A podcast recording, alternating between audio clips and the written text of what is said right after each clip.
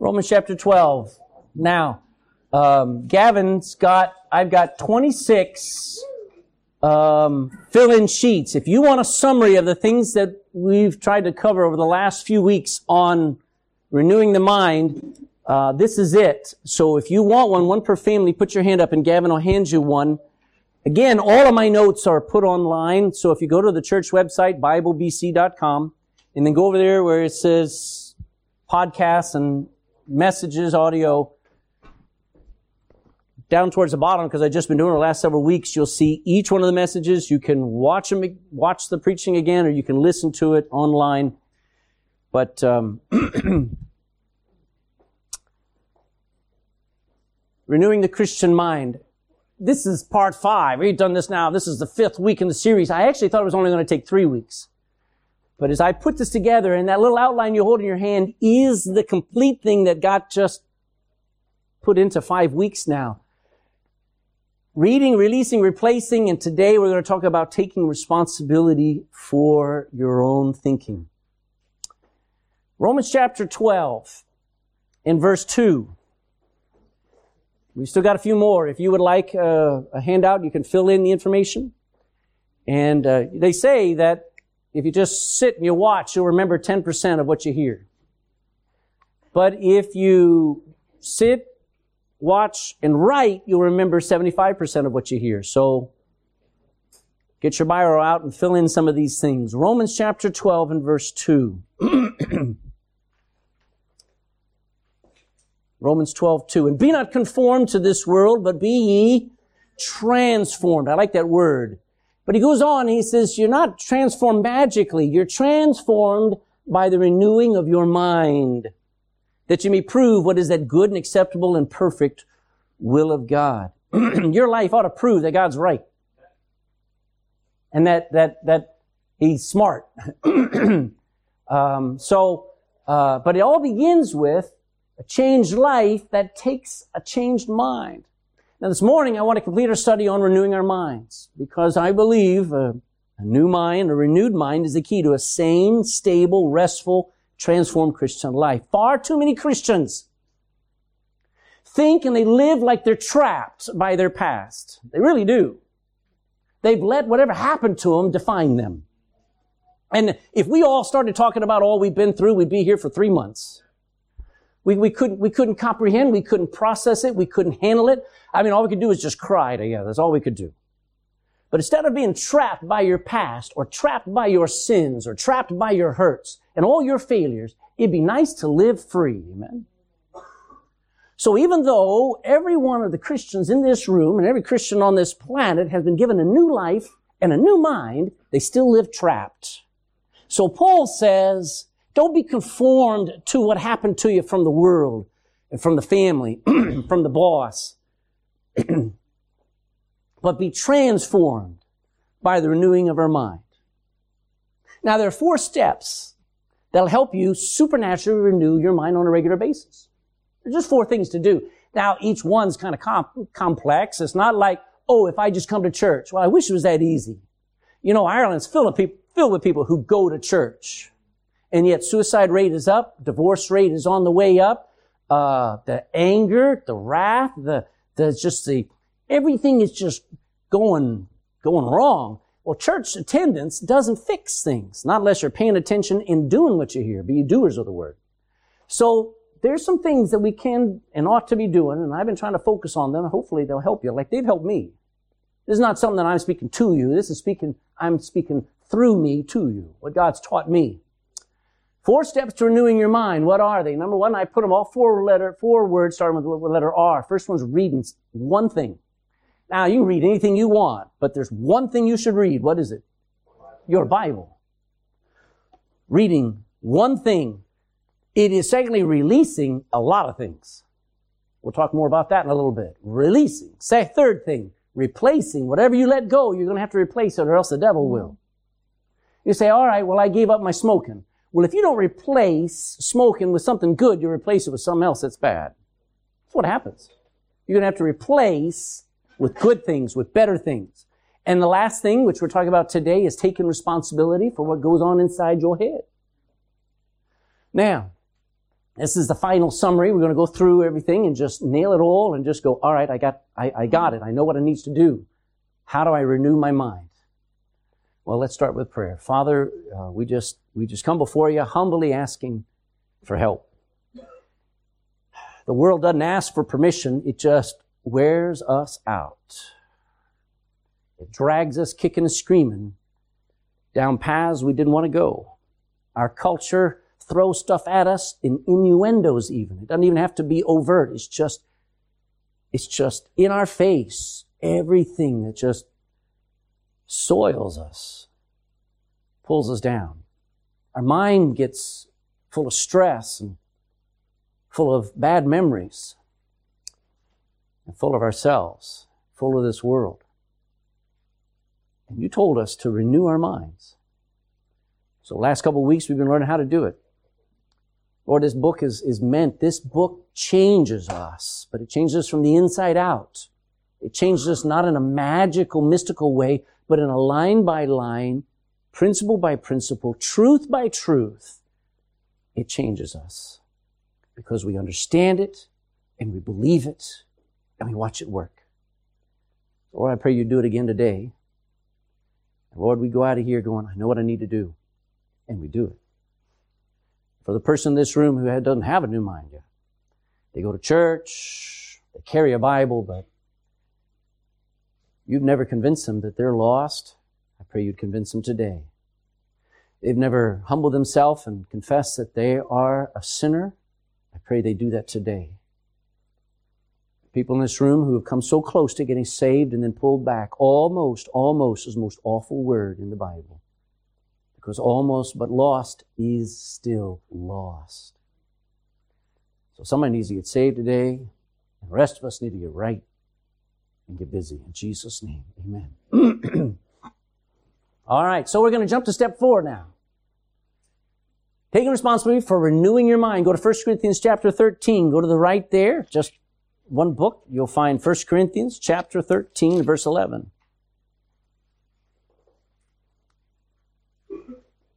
1 Corinthians 13, 11 says, When I was a child, I spake like a child. As a child, I understood as a child. I thought as a child. Is that true or false? Yeah, when you're a kid, that's what you, that's what you were. But when I became a, what's the next word? When I grew up, I kept my childish things. If you still, if you're 45 years old and you still got that teddy bear from when you were four, something wrong with you. Amen. I just keep them for sentiment. You get rid of that thing as fast as you can. When I became a man, I put away childish things. Now, taking responsibility means, first of all, you take this as a command. The Bible says, uh, "Be ye, be, uh, uh, be not conformed to the world, but be transformed by the renewing of your mind." Is a command. It's an instruction to the Christian that you're filling there. The world can't do that. The world can't renew their mind. They don't have a new mind to renew. It's like talking to a six-year-old and says, you ready to renew your marriage vows? And the kid goes, what? I'm not married. So a person who's not born again can't renew their mind. They don't have a new mind. So the command is to the Christian. And let me help you understand what it means. What does it mean to renew your mind? To renew your mind means restoring and recovering all the thoughts, all the memories, all the hurts, all the failures, all the offenses, all the voices, and all the conclusions of your mind, and getting them all in line with the way Jesus thought about everything. You see, there's not one thing that you've experienced that he in type, and he in kind didn't also experience. You had a life of sorrow. He's a man of sorrows. You've been hit, abused, so is him. You've been abandoned, misunderstood, mocked, so is he. You see that thing? He, at the same time, when he was struck with a, with a, with a backhand of a fist, did he strike back? So he had a way of looking at things. He had a way of responding. He had a way of thinking things because the heart just reacts. And you got to take all of that past, all of those memories, all of that hurt, and bring it in line with how Jesus sees it. That's how you renew your mind. Taking responsibility means two things. It means taking care of, of the way of your, the way you think yourself. Now, your parents probably helped you take responsibility for cleaning your room when you were a kid. Amen. Your parents probably took responsibility for the kind of friends, at least they should, take responsibility kind of friends you hang around with. Uh, they took responsibility for whether you did your homework or not when you were a kid. Remember that? But you know, you're grown up now. Nobody's going to take responsibility for what goes on inside your head but you. So taking responsibility means you take care of it yourself. It is not magic. It is hard work. God doesn't, reach down from heaven and just make you all honky-dory on the inside. You've got to get off your, I'm going to say something. If you get upset at me, don't worry about it. Join the queue. But you need to get off your butt and start doing necessary things that you're supposed to be doing to renew your mind that, con- that life is constantly messing up. It's part of being mature. It's part of, of acting like an adult and not like a child. You know, a child doesn't care what they say. I hate you. Remember that? They don't care if they make a mess. They don't want to do their homework. But an adult, if you're truly a mature adult, you do care whether you're hurt, your words hurt other people. Amen. That's why I know this generation is not mature. An adult cares about the mess they've made with their life and they put their effort into fixing the mess. And they do, they do what's expected of them. That's what it means to be an adult. Boy, do we need some adults today especially Christians. Consider some quotes I found. In the long run, we shape our lives and we shape ourselves. The process never ends until we die. And the choices we make are ultimately our own responsibility. And that was spoken by Eleanor Roosevelt, who was the wife of President Franklin Roosevelt. Franklin's daddy, Theodore Roosevelt, also was a president. He said this, if you could kick the person in the pants responsible for most of your trouble, you wouldn't sit down for a month. Amen. Now, he had a way of talking. You should read some of his memoirs. But Theodore Roosevelt said, the biggest problem you got is you. So take responsibility for it.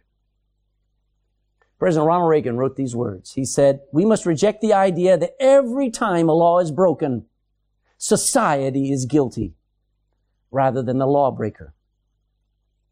It is time to restore the American precept that each individual is accountable for his actions. That ought to be a, understood as a biblical precept. You are responsible. The first forming of a person's character lies in their own hands. That was written by a woman named Anne Frank, who uh, hid Jews in her house during World War II and suffered for it. Went to uh, prison camp. This guy named Leon Pierce said this, when World War II is over, people of the world will try to blame the Germans alone. And the Germans will try to blame the Nazis. And then the Nazis were trying to blame Hitler alone. They'll make him bear the sins of the whole world. But it is not true. Because we all have something to do with how things turn out. You can't just keep pushing off the blame. A guy named Frank, some of these people I don't know, but Frank Sonnenberg said this, it is your life to live. Own it. You have to live with yourself for the rest of your life, so make sure it's good. Thought that was pretty good. Now all of those quotes were some very smart people. They figured it out that when we fail, we really have no one to blame but ourselves. So everyone has to take responsibility for what goes on in their lives. Did you know I can't save you? And God can't even save you until you take responsibility for your sin. You say, Lord, I can't live it. Lord, I can't do it. I can't be good enough. I ask you now to save me. God can't save you until you say, what must I do? Until you're willing to take responsibility and say, I deserve hell. Amen. And you can't live it until you decide, you know what, Lord, whatever you tell me to do, I will do. Amen. So what you think, now you need to remember this. Go to Proverbs chapter 23. What you think is who you are. Proverbs chapter 23 and verse 7. And by the way, what you think will translate into what you end up doing. That's your fill in there. Proverbs 23 and verse 7.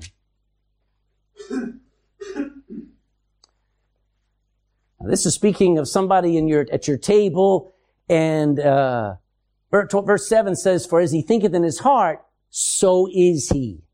Not what he does, ladies, when that, when that sweet talker is there and, he's, uh, he's trying to smooth talk into a relationship with you. Listen, the Bible says what's going on in his heart is who he really is. Look what it says. Eat and drink, saith he to thee, but his heart is not with thee. Amen. Only what he can get out of you, usually. Amen. So you better find out what's going on inside your heart. Because that's where our, that's where we begin to live. That's where our life starts. Do you know adultery occurs first where? Right there. You start thinking about it. You start wanting it. You start coveting. You start um, lusting inside. Murder occurs first where? In the heart and in the head. and You start justifying and You start saying, yeah, yeah, if I could just get away with it. That's where our problem is. That's why God warns us if we don't keep it clean, don't keep it working right upstairs, we're going to face God's judgment because Jeremiah chapter 6 says, uh, for their thoughts I will bring judgment. Because the fruit of our thoughts is how we live. So fix the head and you'll fix everything else. Now don't pray about renewing your mind, just do it. You say, well, I'm praying about it. Well, let me tell you this. If you're praying, oh God, renew my mind, then you're acting like a child that says, Mom, do my homework. now, if you got a good mom, she'll say, no, do it yourself. Amen. I'll help you, but you got to put out the effort. And the truth is this. Don't sit there and pray, Lord, renew my mind when the Bible says, be ye transformed by you renewing your mind. Now, when it comes to renewing your mind, God will do His part, but He will not do your part. What is God's part? God's part was Him giving you a new mind to begin with. Amen. He gave you a second chance in your life. He expects you to live it right now. Amen. Amen. used to drink, used to smoke, used to, I don't, I don't even want to ask how many Christians were in pubs yesterday watching the game.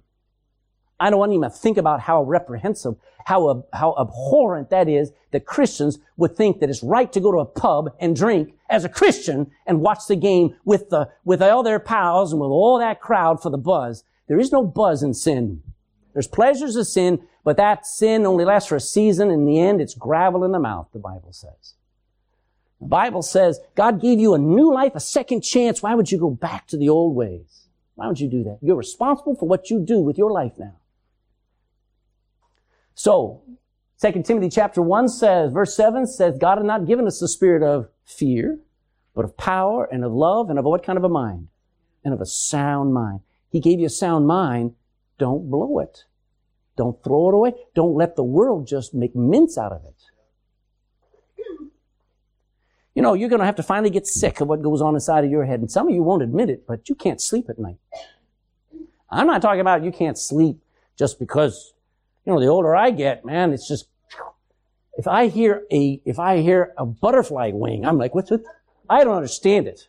You know, the older you get, the less you, uh, time you need. I know all of that stuff, but I'm talking about you can't sleep because your mind can't switch off, because your heart's stressed out, because all the grief, the guilt, and I understand all that. But let me tell you this, wouldn't it be nice to have that new mind again that you got when you got saved so that you got a clear conscience so that you just sleep like a baby? Only God can make that happen, man. Now your part is accepting responsibly for renewing your mind. After all, it is your mind. God made you responsible for what you allow in your head and what goes on inside your head. Just like He made us responsible for what we do with our eyes. Here I am, now he's not here, but here I'm driving along, and there's this woman. She's alongside the road. She's walking down there, and I follow her. Whack! Nita whacks the side of my head. Of course she should. Amen. Amen. Why? Because I'm responsible for what I'm looking at. Amen. You say, well, she didn't know. It. She did. She, she can figure it out. I don't have to explain. Amen. You say, you ever do that? I am not telling you. Of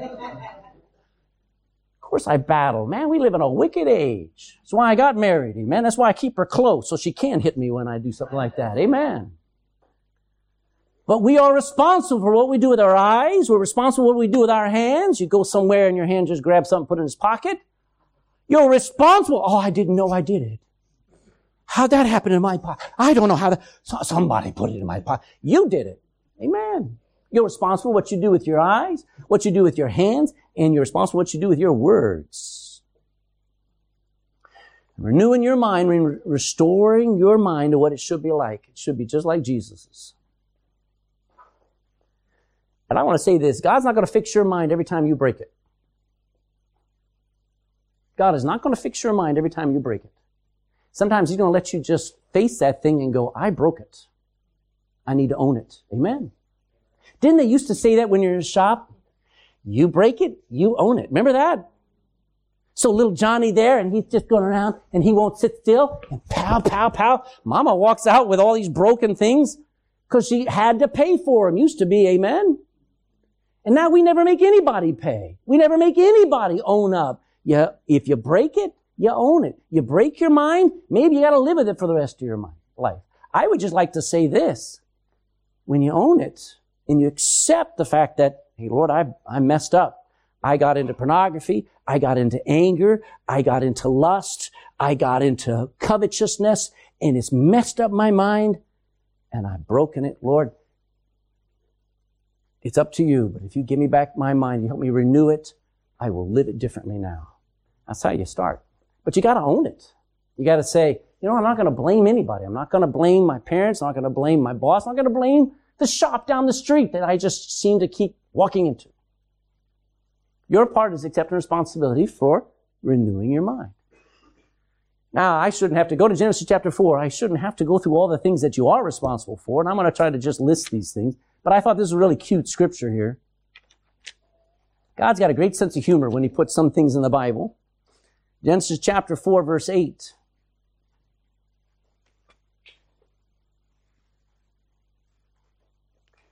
Cain's gotten very jealous about Abel and about God honoring Abel's sacrifice and rejecting Cain's offering. Verse 8, and Cain, he goes on a walk with Abel, and he talks with Abel, his brother, and it came to pass when they were in the field that Cain rose up against Abel, his brother, and he what? He slew him, he killed him. Verse 9, there's a paragraph mark there. In the process of time, Cain's just minding his own business, and the Lord comes up to him and says unto him, Where is Abel thy brother? And he said, I know not. Am I my brother's keeper? What's he saying? Am I responsible for him? What's he doing? Shirking responsibility. That's what we do. We say, it doesn't matter what goes on inside of here as long as I don't hurt anybody. What? What, if you don't settle, what goes on inside of here is going to come out here. If you don't settle it, what goes on inside of here? The fact that he hated his brother turned into murder. You better stop it at the hatred before it turns into murder. So, am I my brother's keeper? Yes, you are. Amen. Am I responsible? You know, we're responsible for our actions. Matthew chapter 18 says, if we offend a little child, it'd been better not to be born. Amen. I'm not talking about modern offense where I say something that upsets you. I'm not talking about that kind of stuff. Oh, I need a safe place. I feel so offended. Grow up. Amen. Amen. I'm talking about where somebody actually does something sinful and offends you and scars you. I'm not talking about where your emotions are upset. The Bible says you do have a responsibility how you act. Amen. That's why we're supposed to show respect and love toward one another even when we don't, even when they don't deserve it. We're supposed to, we are responsible for our attitudes. You know, in Numbers chapter 20, Moses goes up and, and God says, all right, we're back around. We've gone around the wilderness. We're, we're, we're back at this huge rock here and the people are without water. So Moses, last time you were here, you struck it and what happened? Moses says, water came out. Water out of the rock. It was, it was a miracle. The Lord says, now I want you only to speak to it. So Moses looks out at that crowd and he says, these people, they don't deserve God's goodness. All they do is push. All they do is complain. And he gets up there and he takes it all personally. And He says, you're rebels!" Says, "Must must I get water from you?" And he swings that staff of his and he strikes that rock, rock and nothing happens. Oh, you imagine how humbling that is? Because he thought, "Oh man, I'm going to show him the power I have." Nothing happened. So he held back and he said, maybe I need to hit it harder. And in anger, he swung out and he hit that rock and water comes gushing out. And he says, there. And as he walks off, the Lord says, Moses, Moses, boy, you blew it. You you don't get to go into the promised land. Moses stopped dead in his tracks, and the Lord said, You didn't honor me. That rock is a type of somebody, Moses, that's going to come and he will be smitten once. He will be struck and eternal life, the river of life will flow from him. And ever since that day, all you have to do is speak to him and he gives eternal life. You don't have to kill him again and again. We're talking about the Messiah. And Moses broke the picture that Jesus was created of the coming Messiah. And, Mo- and God said to Moses, you will not get into the promised land. Doesn't mean he's not saved. Doesn't mean, as a matter of fact, one day Jesus, in, um, in Matthew chapter 17, Jesus is on the Mount of Transfiguration and who appears in the promised land with Jesus? Moses and Elijah. He gets in, don't worry. But physically at that time, he has to die outside of the perfect will of God. Why? Because he's responsible for his attitude. He let people push him to where he got angry. And God says, sorry, you blew it. Does that scare anybody? Uh, you know what else you're responsible for? Your words. Jesus said in Matthew chapter 12, every idle word shall we give account of. What's an idle word? It's a word we say without even thinking. It just flies off our lips. It's just something we just say. Oh, I just say it. Just, that's why I don't even say shoot. That's why I don't even say, uh, uh, gosh darn. That's why I don't even say some of these, oh, you ever heard that? Uh, uh, uh, some of these slang words. You know why? Because I don't like saying things that match the original curse word. Amen. Because I, I, I, don't have to answer, what were you saying that for? Well, Lord, because I'm a Christian. I didn't want to sound like I was lost, but you are similar. You're saying flippant words without thinking. I want to be, I want my words to be wholesome and edifying and encouraging, not tearing down. So our words we're responsible for our bills and our debts. You know what the Bible says? Romans 13 says, owe no man anything except to love them. So you get yourself in debt and everybody, hey, say, you should never get in debt. Slap yourself 15 times. Sometimes you're going to have to get in debt. You're going to buy a house? Go right ahead if you can save up cash. Praise God. But if you ever get into debt, what's your first responsibility? Get out. You have a responsibility to get out of debt. Do not pass it on to the rest of us. Oh, I just can't pay my debt. So the rest of us have to pay your debt. Pay your bills and your debts. The most responsible Christian in this room is the one who, when they get a bill, they pay it. See, that doesn't sound very spiritual. It's very spiritual. Our promises, Ecclesiastes chapter 5 says it'd be better not to ever make a promise than to make it and then break it. Keep your promises. You're responsible for your thoughts and your way of thinking. 2 Corinthians chapter 10. Let's go there real quick. 2 Corinthians chapter 10.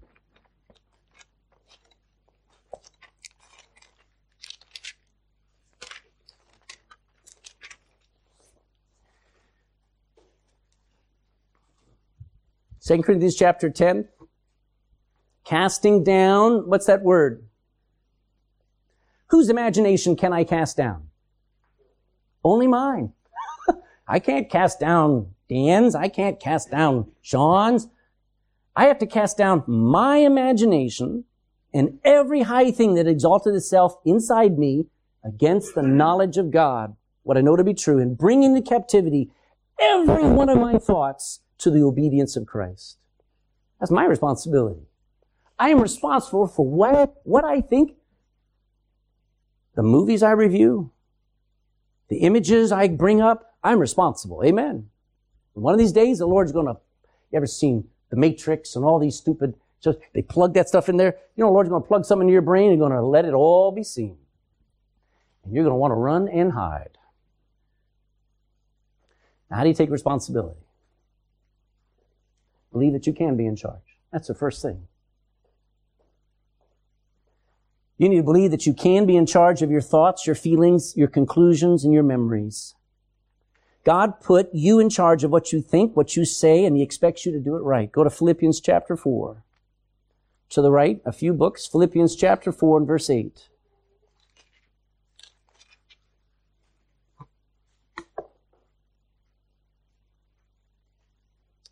Philippians 4 8 says this Finally, brethren, whatsoever things are true, whatsoever things are honest, whatsoever things are just, whatsoever things are pure, whatsoever things are lovely, whatsoever things are of good report, if there be any virtue, and if there be any praise, think on these things. I'm told the right things. You know, if God had to tell us all the wrong things to think, He'd be there all year long. So instead of trying to tell us, don't think about that, don't think about it, He says, let me tell you what you should think about. And then focus on that. And you can, you need to believe that you can be in charge of what goes on inside your head. No Christian is a slave to their way of thinking, or else God would never have spent any time trying to reason with us. Listen to uh, Isaiah 118. Come now, let us reason together. God thinks that I can think. Wow. I ought to think right. Secondly, guard your mind. Don't fill it with all the garbage that the world is throwing at you. I think today, listen, my, my parents were sinners. Still are. my grandparents were sinners. My great grandparents were sinners. Let me tell you, the kind of stuff that is coming into my eye gate, you ever heard it called that? That's an entrance way. The eyes are an entrance way into my head and my heart. Amen. The things that are coming in my eyes, the things that are coming in my ears, just by touch, things that are coming in to me, I need to guard them. I need to limit them. You say, what are you talking about? What you watch on TV and what you read and the music you listen to needs to be looked at and go, I'm not listening to that anymore. You know, when I was about, I think I was 14 years old. And we we learned about backward masking. So we bought all these records and playing them backwards. Three o'clock in the morning. We listened to heavy metal rock and get scared out of our wits because we turn the lights off and we just listen to this stuff as it's screaming at us and everything. I'm not going to let myself ever do that again. Amen? I'd be stupid. Guard your mind. When you finally start believing that what you're constantly watching is having an effect on you, finally say, I better stop this. Constantly listen. Listen, there are people who listen to the politicians. They listen to their best pals. They, they listen to talk show hosts and they listen to the sweet talk of their boy or their girlfriend. Let me tell you this. You listen to all the wrong crowd.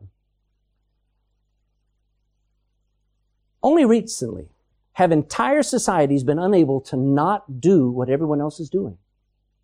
Do you hear what I said? It's just in this current last 30, 40 years, I watch teenagers not be able to not, I'm, I'm using double negatives, I'm sorry. I watch them, they cannot say, I'm not going to read Harry Potter. They can't say it. I can't believe that. Did you know my kids never read Harry Potter? I never read Harry Potter. I don't want to. I put a limit on it.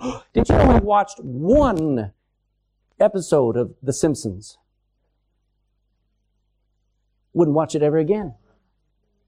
You say, you're so restrictive. Yeah. I put a guard on my eyes. Amen. I don't want to be stupid. Amen. You say, well, that's so restrictive. No, it's, it's smart, guys. It is where you start to say, you know, I have let so much rubbish in my mind, I don't know how to look at a girl right. Amen. I let so much stuff in my uh-huh. head, I don't know how to think about a job right. I think a job is about me. You know what? It's not about you. Your job is to pay bills. Your job is to make you a man. What you are. Well, if, I'm just not excited about this job. Who cares? Amen. Are you getting me? Guard your mind. If all you do is you watch your politicians, they're going to tell you, we need basic income. We need income given to everybody, whether they work or not. That is a lie from hell. If you believe that you deserve income without work, you're doomed. Amen. You need to guard your mind and say, look, Lord, I want to learn what, what the right way to look at money, the right way to look at work, the right way to look at women, the right way to look at life. Lord, help me to guard my mind so I don't just believe every stupid fool out there who tells me there's a better way. Guard your mind. It's all too often, I thought of this this morning, it's all too common for Christians to constantly be trying to recover after their sin instead of deciding to stay clear of sin. That's pretty important.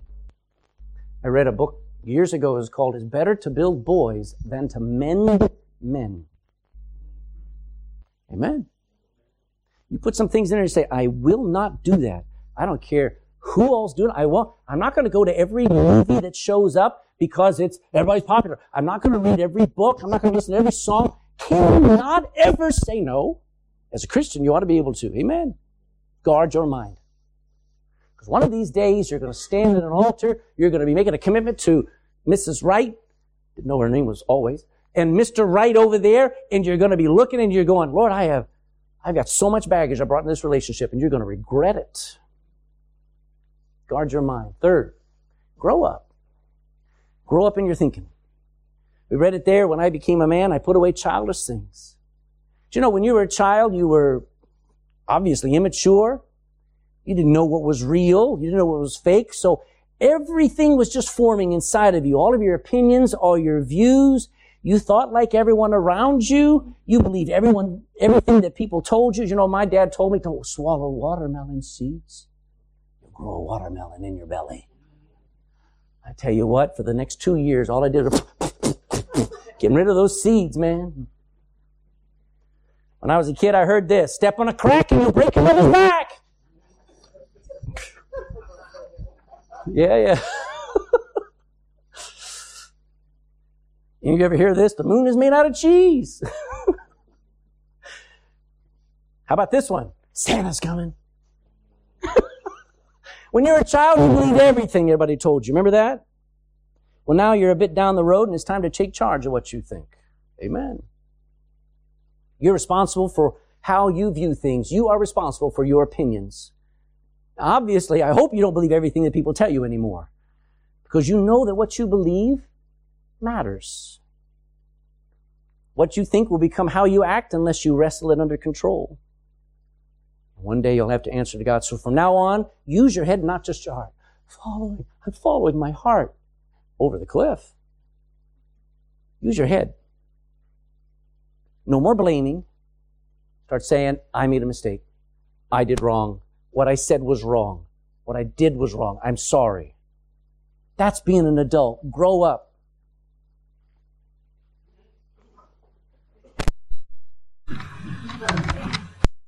And that's how a lot of people live. They can't grow up. They're afraid to grow up. They don't want to take responsibility for growing up. And they get busy doing what God says. I thought of four things that'll help you. Go to Colossians. You're in Philippians, go to the right, find Colossians chapter 3, verse 5. There's some necessary things that will,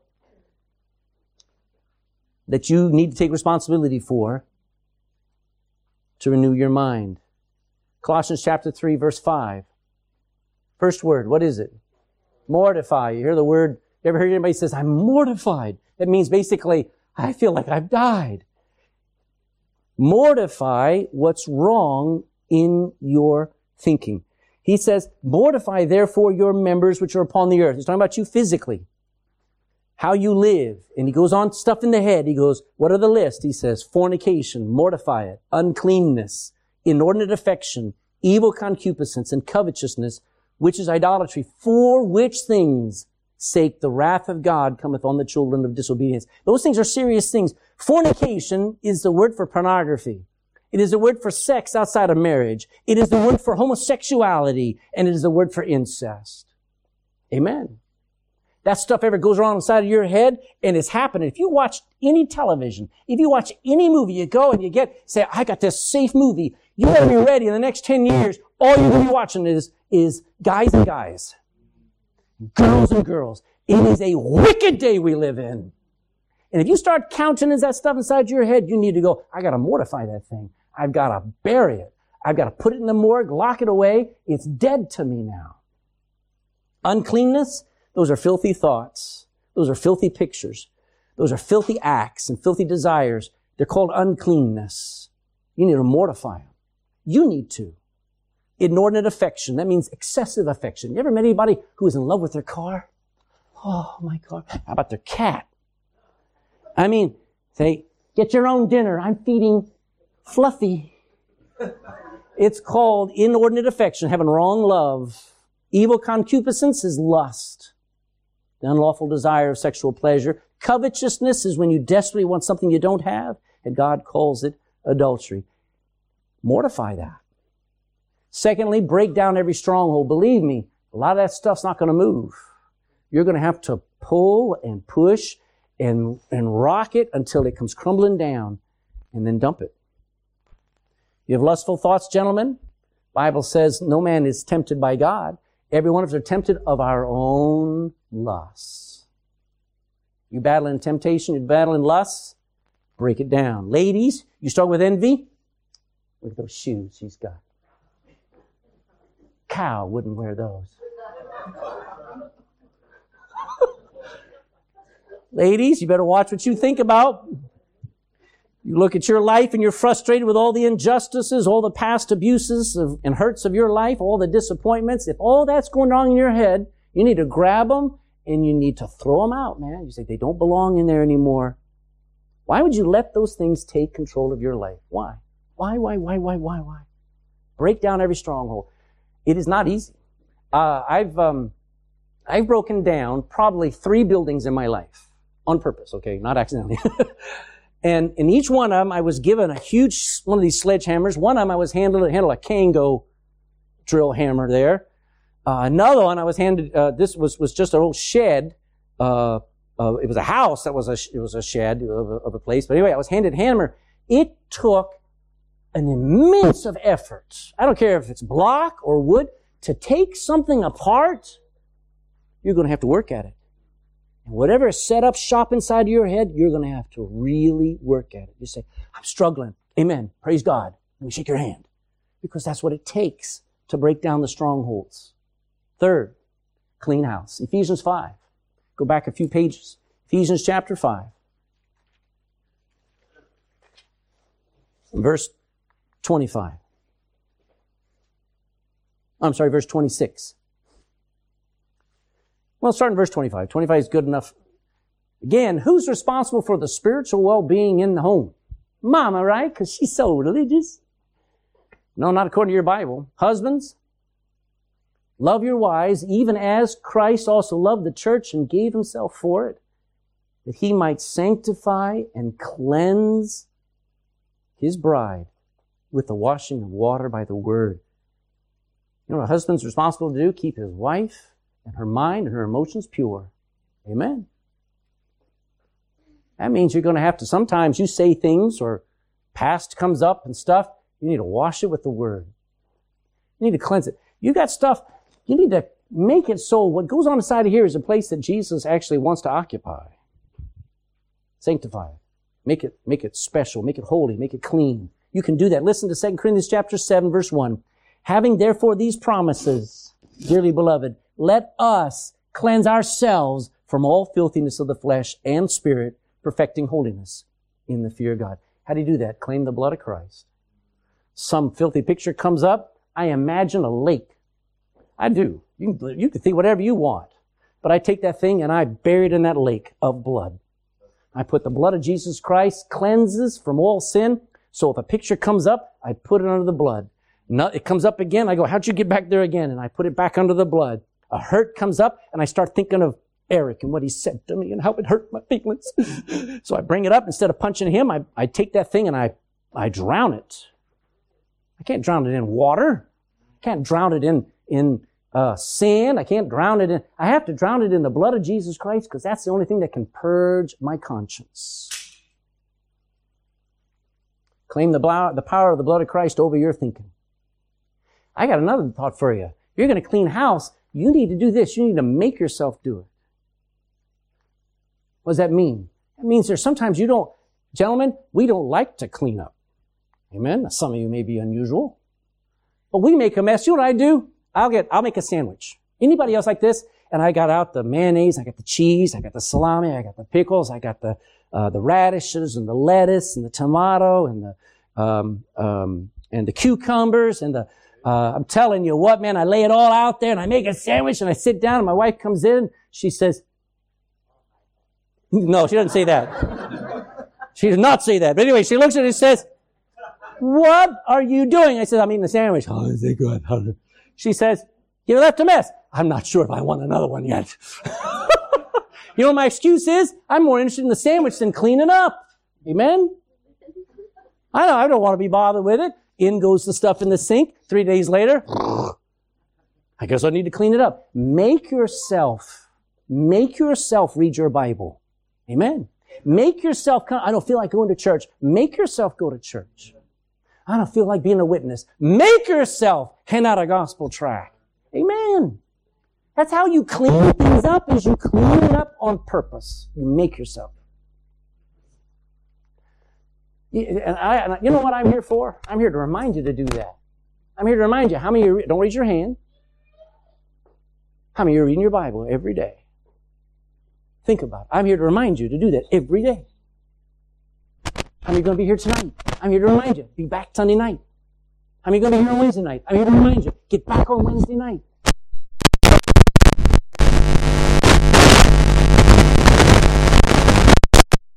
One. I went through this thing. That was step four. Let's review. Step one. Step one is read your Bible. This book, the book that you hold in your hand, needs to be in your life.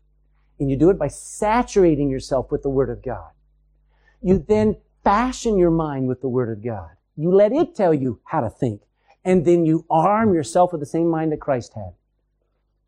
And if I could just live there, if I could just have His thoughts, well, they're all right here. Let this mind, which also was in Christ Jesus, be in you. Second thing, you need to release those that hurt you. I spent a whole Sunday on number one. I spent a whole, spent a whole Sunday on step two, which is release those that hurt you. And that meant three things. One, forgive them. Can't forgive them. Yes, you can. As Christ forgave you, you can forgive them by forgiving them. Then forbear justice, which means lead them to God. Lead them to the authorities. Somebody may have done a crime against you, report them to authorities, but as far as you're concerned, you've forgiven them. And then forget it. You can't forget it. Yes, you can. Yes, you can. By the grace of God. I can do all things through Christ. Forgetting those things which are behind and reaching forth into those things which are before. I think our future is a whole lot better than our past. Amen? Some of you ought to come unglued at that. Forgetting those things which are past. Allow yourself to forget those things. Just let them go. Now I thought of this, I saw a little diagram like this, and I thought, I need to recreate that. There's Joe. Joe has got some past hurts. He's got unattainable justice to, re- to repair those hurts. He's got constant anger about those hurts. And he has, he's living with the sin of unforgiveness. And what he's found himself is in prison. He has found himself, the person who hurt him, or the people who hurt him, are going around free. They don't even know it. They don't even care. And he's living in the prison of all of that stuff in his life. Joe gets saved, carries all that stuff in his Christianity, keeps it, stays angry at his dad, stays angry at his boss, stays angry at his wife, stays angry at his, at her husband, stays angry at his kids, and so on, his parents. And then he gets saved. So the Lord gives him some keys. And he's stuck in there. He doesn't realize the first step he can do is to forgive the offense. And we went through this. Whatever, whatever somebody did to you, you can forgive them. Because if Christ can forgive you of every trespass, you can forgive them of their one. Forgive the offense. Secondly, forgive the hurt. You know, there's emotion with forgiveness. You can't just say, Lily, I forgive you. I'm never talking to you again. Can't do that. If I forgive the offense, I've also got to forgive the hurt that they gave. I'm pointing at Lily here. Lily can't hurt a butterfly. But forgive the hurt. Hurt me. But it's over. Third, forgive the cost. You know, all of a sudden, you're going to realize how much it's going to cost you to go on with life and not hold them responsible. I have to forgive them the debt that they owe me. And I need to repent of my sinful unforgiveness, my sinful reactions, the way I've treated them, the way I've talked about them, the way I've talked to them, the way I've just carried on as the devil himself. I need to repent of that. You know what happens when you do that? You make a beeline out of there and you're free. You are free. You say, well, what about justice? You need to leave justice to the authorities. Amen. That's why God gave us authorities. That's why God gave us courts and police and, and, and parents God gave you people who will take care of it. You can't. You can't. So we looked at step one, read your Bible. Step two, release those that hurt you. And last week I talked about replace all the rubbish that used to fill your head with better things. Like I say, I think we got a lot of better things, don't you? Hmm. What does that mean? It means number one, identify that there is rubbish in your head. It'll be the greatest day of your life when you go, I am stupid. I have let my mind be so, so filled with sewage Amen? Smartest thing you'll ever do is to realize how stupid you've been. Identify all the rubbish in your mind. Secondly, decide to tear it down. If you're going to replace it, you got to make room for the good things. Amen. I tell, I told teens when I used to teach the teens every year I taught, I love teaching on the mind. I could do that for, for a year. Uh, every year I would teach for several weeks the teens on the mind and I always picked up a, a toilet paper roll. Right? mundane item. And I had all of this, this uh, um, uh, tissue that was kind of, looked kind of, it was dangerous, but it was just dirt. And I start shoving it in there, and I says, that's your brain. All the rubbish coming in there, it's wet and it's gooey and all this stuff. You know what? You start taking clean tissue and start putting inside that toilet paper roll, and the other stuff starts falling out. After a while, what's left is a lot of good stuff.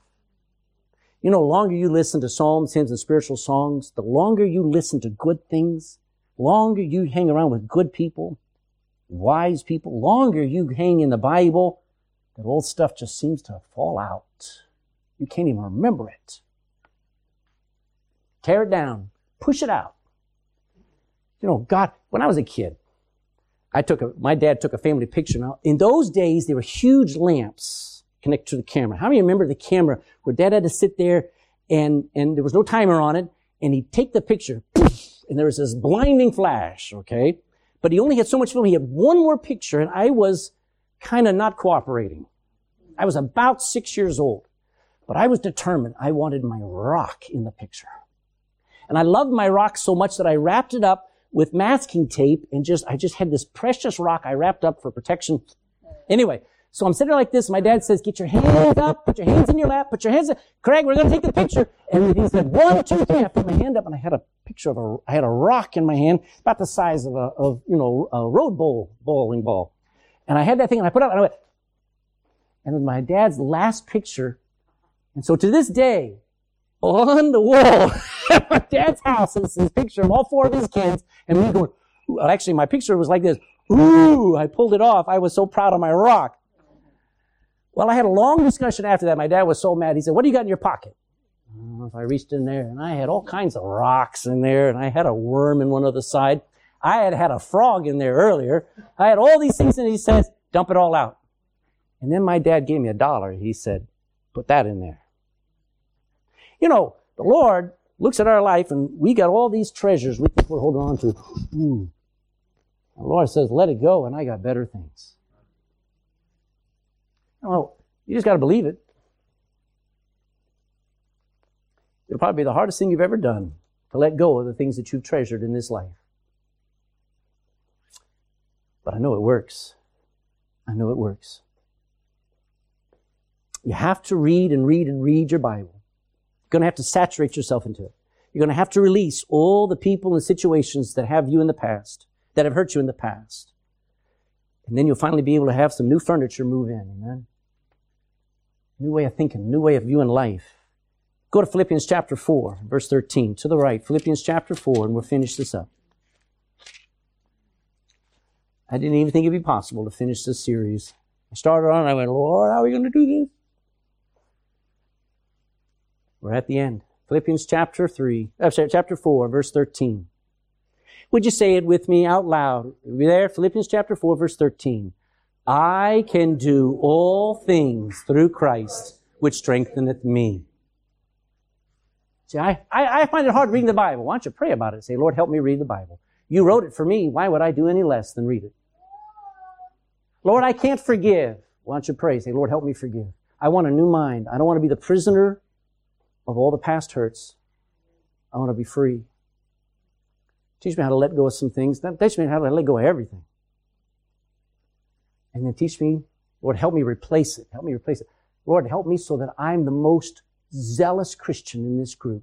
I want to outdo everybody else. I want to sing louder. I want to serve more. I want to give more. I want to win, soul win more. Lord, help me to, to, like I used to live for the devil, I now want to live for you.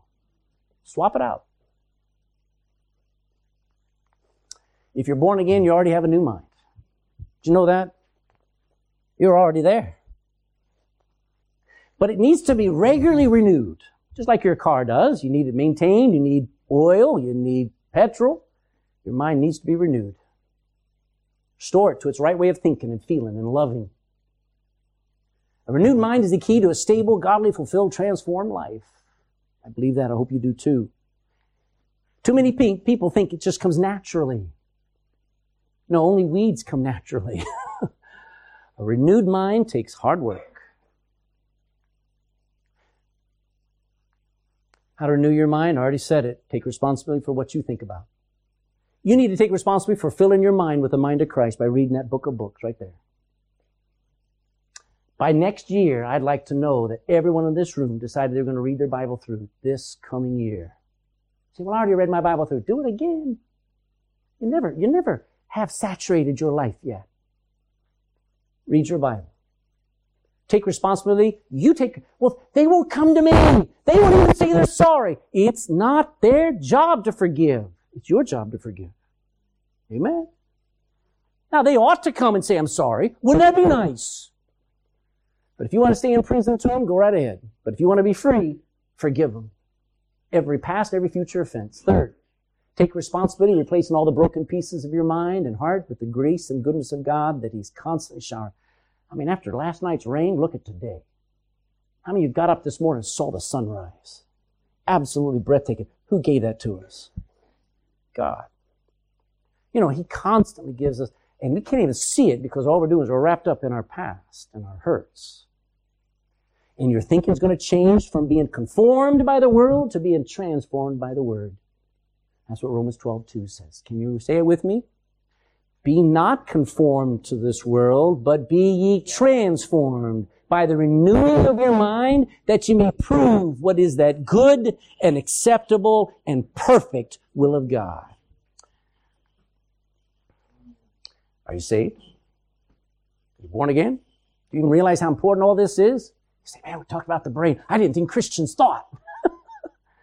Every time I went to church, I just put my brain on side and just went in and then and went out. No, no, no, no. That book's all about reasoning, and about right. I'm not, there's no blind faith there. I believe in the resurrection of the Son of God. But there's some things you should be terrified of having to face. If you're, if you're 16 years old, you've done enough sin to put you away for eternity. The wrath of God is going to come on every offense, every sin, and every breaking of the laws of God. You ought to be terrified of facing Him. I wish I could hang you over hell for just five seconds and say, is that where you want to go? You say, I don't want to go there. I don't deserve there. You better take it up with the boss because he'd like to save you from it. It ought to terrify you just like, you know what?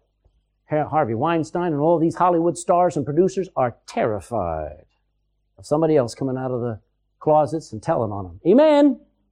About time that hellhole called Hollywood got exposed. And every one of them ought to be terrified of the way they lived. Because all they've done is shown their vision of fun and their vision of life in everybody's face. And it's time for them to face up to it and go, you know, I did wrong. Amen, amen, amen. Now, you think that's terrifying for the Harvey Weinsteins of the world. It's going to happen to you when you stand before God. And I'm glad I'm saved. I'm glad I'm forgiven. I'm, I'm no better than any one of them.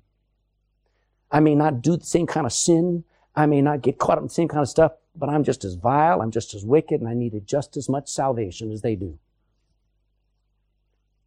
If you don't have a new mind or a right mind, you can get it today. You know what you have to believe? The gospel. That Jesus took all your sins on himself and gave you his righteousness as a gift. Would you like it? He's waiting for you to ask. Let's bow our heads. Father, we come before you just in awe that you would reach down and give us everything that pertains to life and even give us a new mind. We've so messed it up in our past, but we don't have to stay that way. We've allowed the world to so fashion the way we see things, the way we even think about you. We've allowed the pressures of the world to so stress us out we can't even sleep. So today, Lord, there's a bunch of us who are crying out saying, Lord, we want to be transformed. So we start with the mind. We start with this book. We start with forgiveness. We start with replacing all of that rubbish with some good things. We're not afraid to replace all our old music collection. We're not afraid of dumping all our old friends. We're not afraid of changing our schedule, putting you first. We're not ashamed of all the good things that you've got for us. We are ashamed of everything we believed and we followed before. So here we are, Lord. We're not praying for you to renew our mind. We're praying that we would have the courage and we'd have the dependency upon you so that we can renew our mind. And then we can do it regularly. This would be something that just as a passing fad that two weeks from now, people will be back watching the same old filth on TV. People will be still talking the same way they always have. Lord, don't let that be. May every person in this room decide, you know, I'm sick and tired of my old life still being around, haunting me, carrying me, ruining me. I'm tired of my old mind.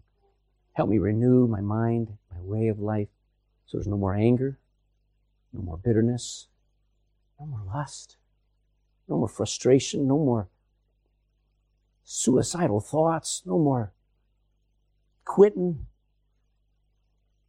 Just help me be like Jesus. In Jesus' name, amen.